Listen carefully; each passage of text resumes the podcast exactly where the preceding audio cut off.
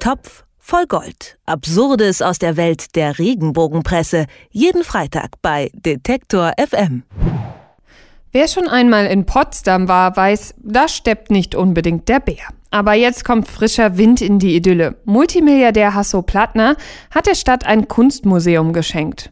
Und als wenn das nicht schon aufregend genug ist, blieb die Eröffnung natürlich nicht skandalfrei. Zumindest wenn es nach dem Regenbogenblatt die aktuelle geht.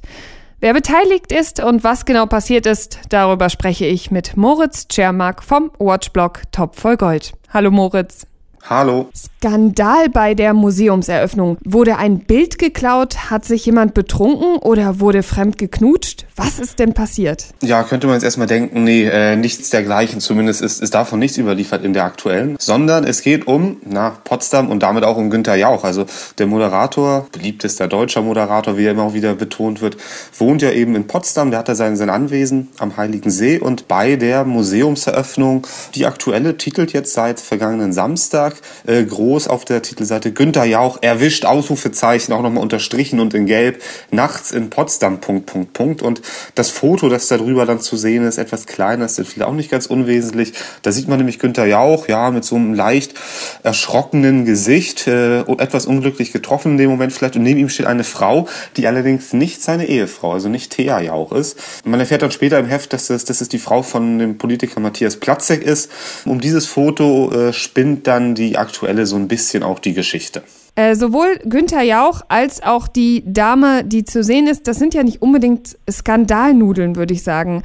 Oder habe ich da irgendwas nicht mitbekommen? Nee, völlig richtig. Also erwischt Ausrufezeichen, wie ich schon gesagt habe, auf der Titelseite ist dann auch ganz aktuelle Like etwas übertrieben. Also äh, ich, ich fasse mal kurz zusammen. Günther Jauch war einfach bei der Eröffnung, hat da auch, glaube ich, eine, eine kleine Laudatio auf seinen Freund Hasso Plattner gehalten, ähm, hat ihn auch gelobt, ähm, dass er da relativ kooperationsbereit war, was den Ort des Museums angeht, denn der war eigentlich zuerst geplant äh, am Jungfernsee, was dann gar nicht so weit entfernt ist vom Anwesen von Günther Jauch.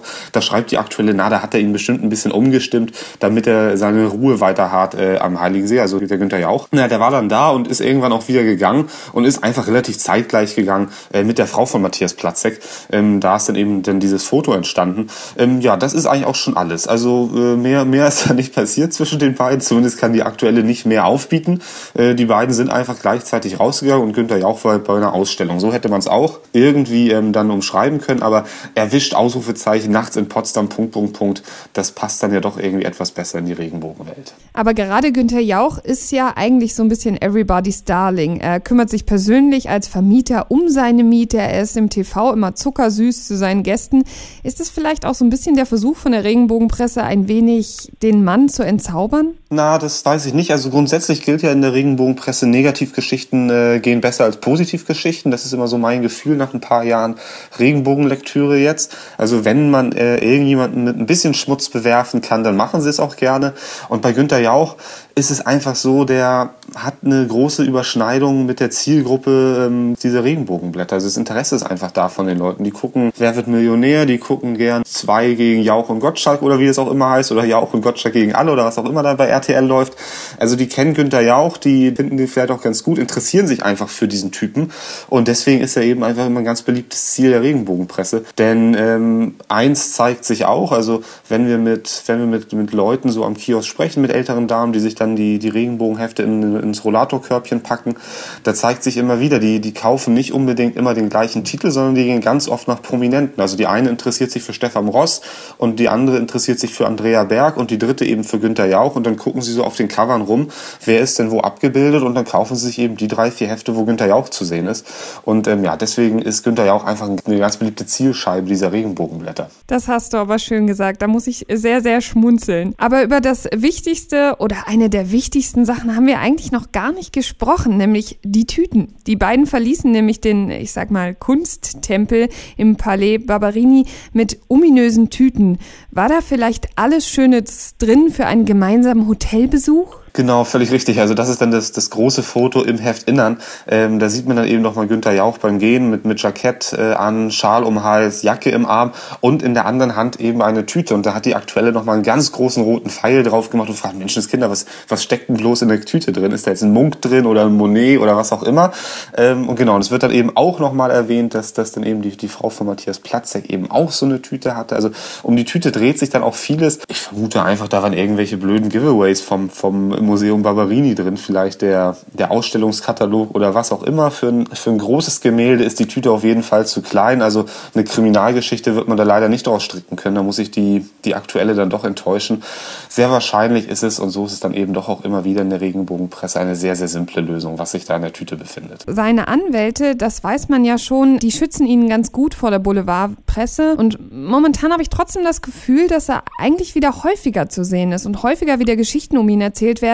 Hast du eine Erklärung dafür? Ja, also wie, wie ich schon gesagt habe, glaube ich, nutzen die Regenbogenhefte wirklich jede Möglichkeit, äh, Günther ja auch irgendwie aufs Heft zu, aufs, aufs, auch aufs Cover zu bringen, ähm, weil es eben einfach ein Zugpferd ist in der Zielgruppe der Regenbogenleser. Da ähm, sind auch manchmal ja so ein, äußere Einflüsse, auf die Günther ja auch gar keine ähm, ein, Einwirkung hat, äh, ganz hilfreich für die Redaktion. Also wenn jetzt irgendwie äh, Verona Poth erzählt, Mensch, mein schönstes Erlebnis im Fernsehen, das war damals mein erster Auftritt äh, bei, bei Günther Jauch zum Beispiel, dann ist natürlich gleich die große Geschichte, Verona Poth schwärmt von Günther Jauch. Also ähm, da versuchen sie, glaube ich, schon immer jede Kleinigkeit irgendwie auszunutzen und aufzubauschen, aufzublasen, um Günther Jauch da äh, aufs Cover zu bringen einfach weil es Verkäufe bringt. Und nun ist es so, bei dieser Geschichte hier zum Beispiel, da ist ja auch presserechtlich eigentlich nichts gegen zu machen. Also er war tatsächlich in dem, in dem Museum, ähm, er hat tatsächlich eine Tüte rausgetragen. Es gibt diese Fotos, die Fotos sind auch nicht illegal gemacht,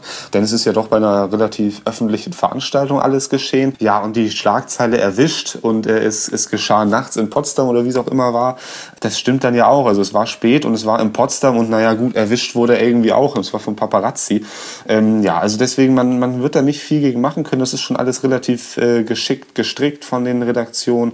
Die haben dann ja auch äh, Justiziare, die nochmal rüberbügeln und alles glatt machen. Also das wird schon schwer dagegen vorzugehen und deswegen dürfte die aktuelle auch gerade mit dieser Geschichte auf einer relativ sicheren Seite sein. Günther Jauch wurde erwischt und zwar dabei, wie er ein Museum mit einer anderen Frau als seiner eigenen verlässt. Skandal, schreit die aktuelle. Über die Hintergründe habe ich mit unserem Gossip-Experten Moritz Czermak vom Watchblog Topf voll Gold gesprochen. Vielen, vielen Dank, Moritz. Ich danke auch. Topf voll Gold. Absurdes aus der Welt der Regenbogenpresse. Jeden Freitag bei Detektor FM.